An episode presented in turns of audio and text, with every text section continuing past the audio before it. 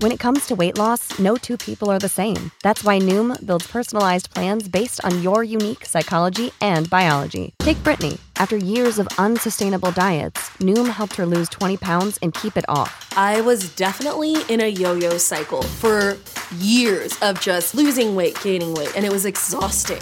And Stephanie. She's a former D1 athlete who knew she couldn't outtrain her diet, and she lost 38 pounds.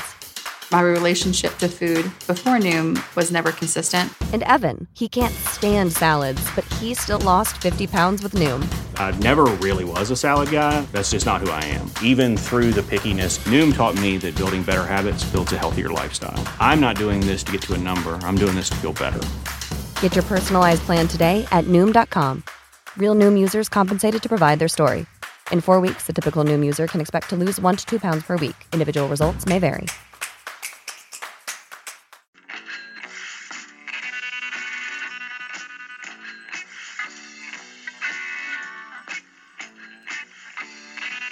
Tuned in to the 49ers Rush podcast, and here is your host, John Chapman.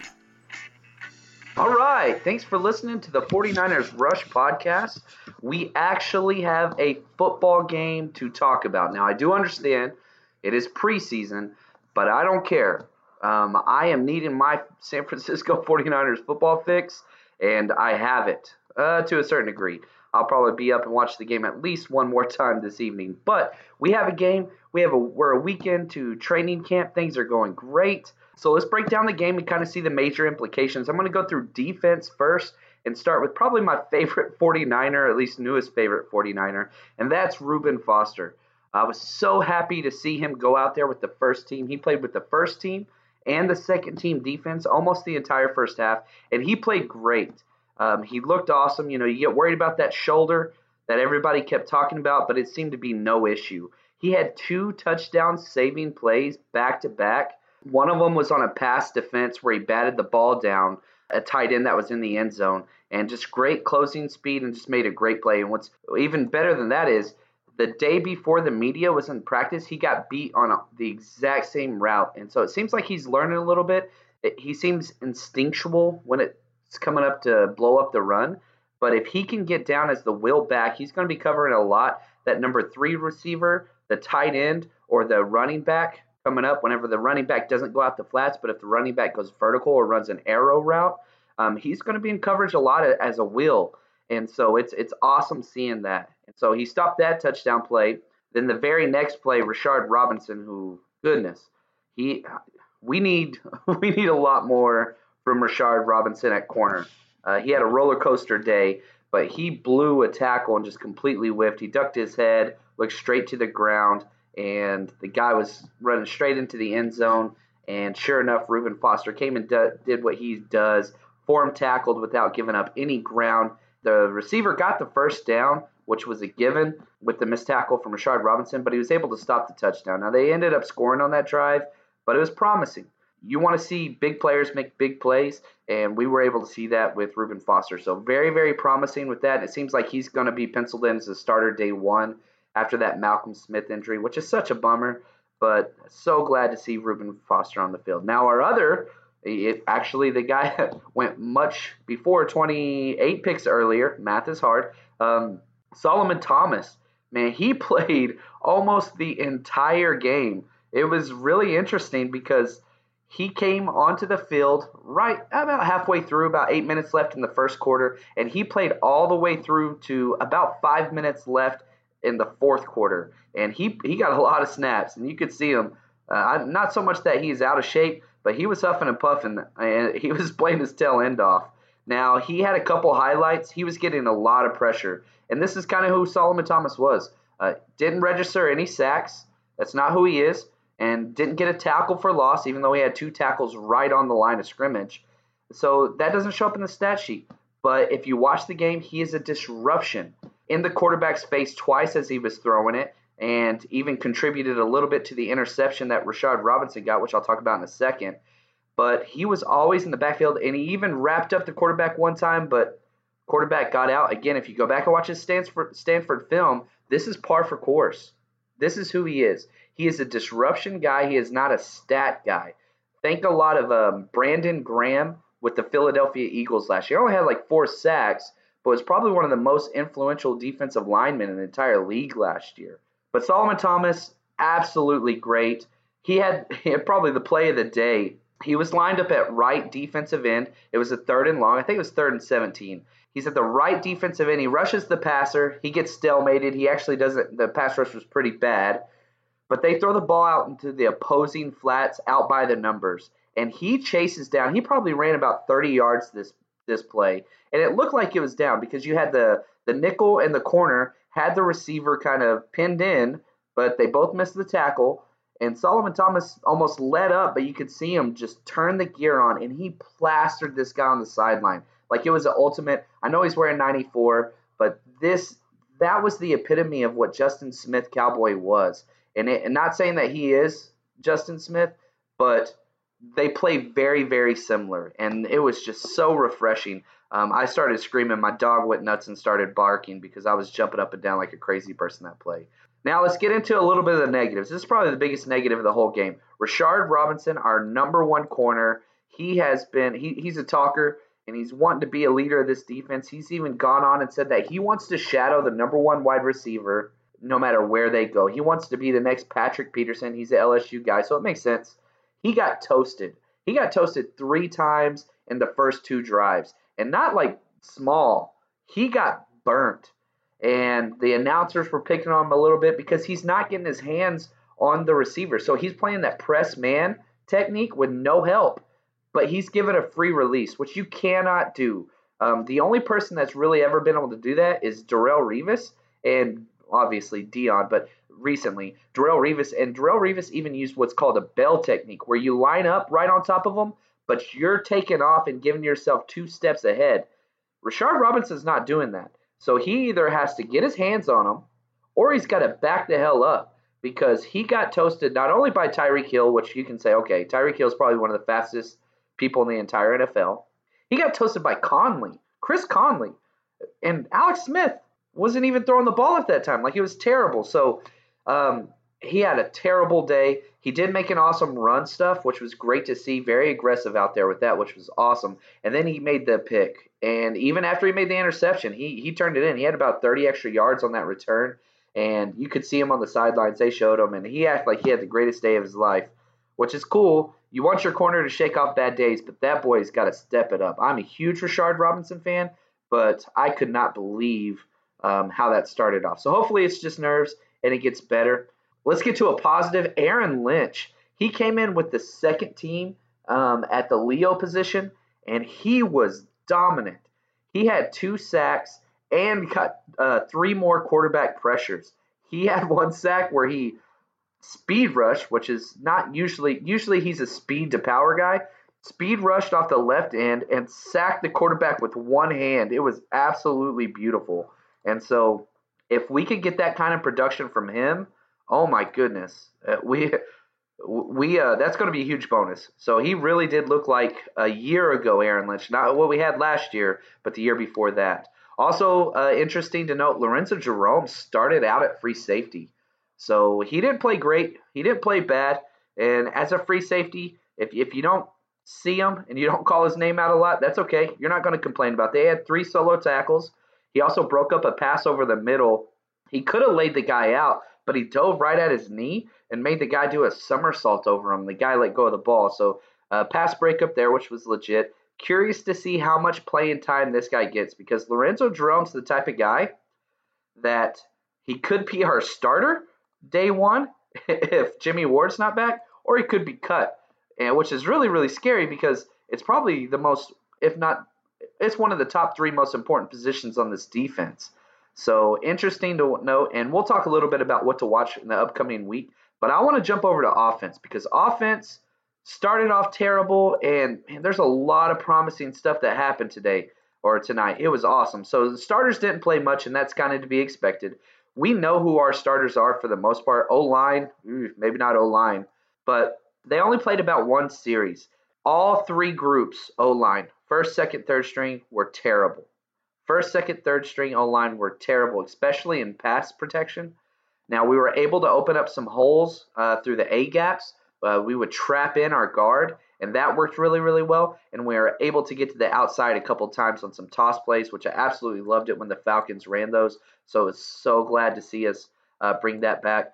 But overall, absolutely horrid job. Uh, our quarterbacks were getting hit nonstop, and there were a few times where it was just pathetic, absolutely pathetic. We were watching guys and barely even getting our hands on them a couple times. So we need huge upgrade there, which is so crazy that we cut Zuttah this week. I, I really had him penciled in as a starter, uh, starting center, and we went ahead and let him go. But it was a classy move. Maybe he'll get picked up by somebody. I think he'll go back to Baltimore, but we have got to get help. So I would not be surprised if somebody gets cut somewhere else in the NFL if we don't pick them up immediately off the waiver wire. Now, receivers, Marquise Goodwin was with the starters, which is what we expected. Uh, he had one great catch. I think he's going to have a blow up year. And I think we'll be putting in Aldrick Robinson. He'll have a special package, but I don't think he's going to be a starter out there. But he had a game. He had an amazing 60 yard catch and run from Matt Barkley where he made two guys whiff, and it looked like he was about to get chased down by the linebacker, but he hit another gear and he just took off. So that guy, I am very excited to see what he can do because he's going to be he's going to be a fun guy. And there'll be five or six times this season where he breaks a big 50 yard plus touchdown, which I think is going to be a lot of fun. Now, Trent Taylor, gosh, how do you not just absolutely love this kid? Trent Taylor is an absolute beast. We got him in the fifth round out of Louisiana Tech, and he converted a second and 17. He ran a great route. It was kind of like an option seam route where he's in the slot, he posts, and it almost looks like he's going to cut to the corner, but instead he stems and breaks inside, just inside the seam, and a great pass from Barkley. And he broke it up and converted a second and 17. He got 20 yards, which was awesome. Then he goes right back out there, catches another pass the very next play, and he had the punt return that was absolutely beautiful. I could definitely see Trent Taylor being our starting punt returner day one. Now we'll put Jeremy Kerley back there whenever we're pushed up against the goal line. So if it's like a fair catch situation, we'll have Jeremy Kerley in there every single time. Uh, he will be our safe punt returner. But we're going to have Trent Taylor back there, I think, day one. If we have any room to return, he had, a, I think it was a 47 yard punt return where he just five foot eight, 180 pounds, had two guys, one on each shoulder, about to tear his head off. He didn't fair catch it, and he just went straight through, right in between them. Like he is just, he's fearless. It doesn't even make sense. But as a receiver, he seemed so poised and played such a great game. I, I really think not that he'll take Jeremy Kerley's starting job, but he's going to get more snaps than we thought initially. So I, am really excited to see what he can do. Um, now let's move on to our fearless quarterbacks. Uh, Brian Hoyer came out as expected, and he just played the first series. And everything was looking great. He made all great throws.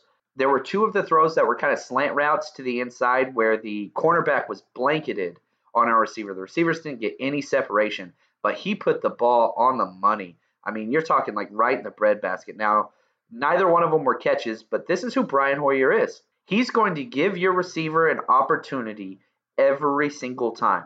And so if you are going to make the play, it's because the receiver is going to capitalize on a great throw. He's he's not throwing deep bombs and all those things, but he is accurate and intelligent.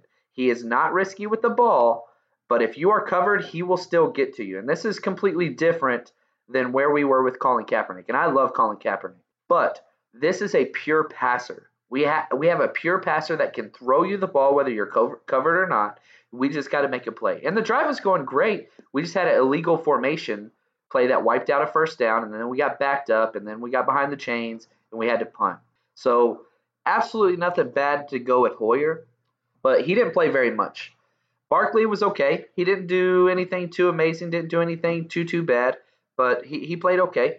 But when CJ Beathard come in, man, that boy, oh, he could play. These are his stats. 7 for 11, 101 yards, and two touchdowns. Zero picks. Not only zero picks, zero tipped balls. Well, he got one batted down at the line, but there were no balls that were even close to being intercepted. Controlled the ball, and he got hit about four times as he was releasing the ball. He is tough. He just stays in the pocket, Pressure does not affect him whatsoever. He led three scoring drives in the fourth quarter alone. Did you hear that? Three scoring drives in the fourth quarter alone. This is his first game he's ever played. That is absolutely wonderful. And he even converted a two point conversion, uh, which was legit. I really think. Let's move to the running back summary real quick, and then we'll get to what we want to look into next week. So Carlos Hyde goes out there and nothing too big.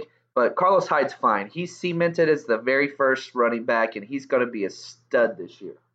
He's going to be a stud. He had one rush for like three yards. O line did a terrible job. There was no hole. He had a nice catch for three yards, which was refreshing. I think he's going to get a lot more receptions than he's ever had in his career, which I think he could do. He did it in Ohio State. It shouldn't be a problem. Now, whenever Carlos Hyde went out after the very first drive, I was expecting to see Tim Hightower, which he didn't even play. So we didn't even see Hightower out there.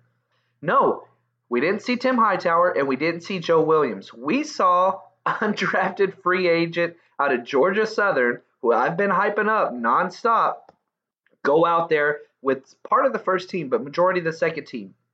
He had the most snaps uh, in the first half. He had a, he went 11 for 40 and he looked good. He looked strong. He he's a player. He had a nice catch, and he looked like he belonged in the NFL. So keep an eye on this because it's going to be an all out battle between Joe Williams and Matt Breida for that third running back spot. Now, I don't think Williams is going to be cut, but I doubt that they keep Hightower, Hyde, Williams, and Breida. Mike Shanahan, or sorry, Kyle Shanahan, everywhere he's been, he's only kept three running backs on the active roster. And then on top of that, we have Kyle the Juice. And so that's three and a half, kind of. So I doubt we're going to keep both of them. But when Joe Williams got his turn, he looked fast. He had seven rushes for 60 yards, which is absolutely wonderful. Now he did fumble a toss that, went, but he picked it up and ran it for 12 yards. So Joe Williams' number one thing is pass protection and not fumbling the ball. If he can manage to keep his production where it is and not fumble, he's he's a lock. But I was pretty impressed by Matt Breida, and I love Matt Breida. So Curious to see what's going to happen there. Now, as we go forward, and these are the four things that I want you to look watch for this week. So our next game is Saturday the 19th at 7 p.m. Pacific time, and we play the Broncos at home. So we're going to be in Santa Clara at Levi Stadium, which is nice. But this is what you need to watch for. All of the starters are going to be getting a lot more reps. So preseason week one, it's not too telling. Don't jump to conclusions. The order of the depth chart next Saturday that you see and what you hear during training camp is starting to matter. So they're going to reshuffle the depth chart, so pay attention this week. Some of the most important positions to watch out for the backup quarterback. CJ Beathard had an amazing game. He was by far the best quarterback for either team that played that day, uh, played tonight. If he beats out Barkley, that gives us a whole extra roster spot that we can use for Matt Breida, um, Lorenzo Jerome, somebody that Cole Hikutini at tight end, somebody who we need that extra roster spot being a young team. You don't want to waste that on Matt Barkley, who you know is not part of your future. If you if you think that Beathard can step in and play now in a backup situation, so that's huge. Number two is that backup running spot that I just talked about. Who is going in? Who is getting snaps with the first team? Is it Breida? Is it Williams? Who's getting goal line carries? who's stepping in and getting passes their way. So pay attention to these things because I really think that's going to be a key position. And the last one I want to talk about is free safety. Lorenzo Jerome played almost the entire game. Jaquiski Tartt should be back pretty soon. Um, he's he was already practicing on the sidelines and stuff like that. So I think whenever he comes back, who is at free safety? Are they going to put Tartt immediately at free safety? Are they going to continue to see if Lorenzo Jerome, the undrafted free agent out of Pennsylvania, St. Francis, if, if he is going to keep that job? He hasn't made any mistakes, which is what you want, but we got to see what's going to happen. Now, if you have not followed me on Twitter, I, I usually don't do this, but you need to do that now. I spent the past hour and a half doing nothing but cutting up film from this game and putting the highlights on my Twitter feed.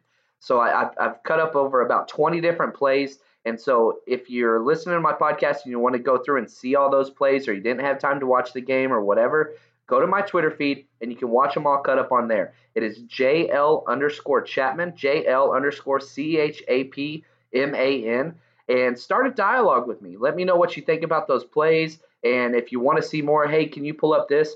Um, I'd be more than happy to do that. So stay strong, faithful. Such a great time. It's absolutely wonderful to have football back with us.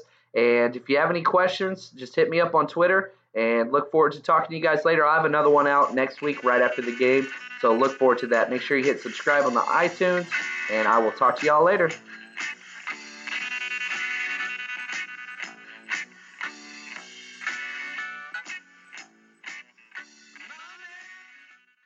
Save big on brunch for mom, all in the Kroger app.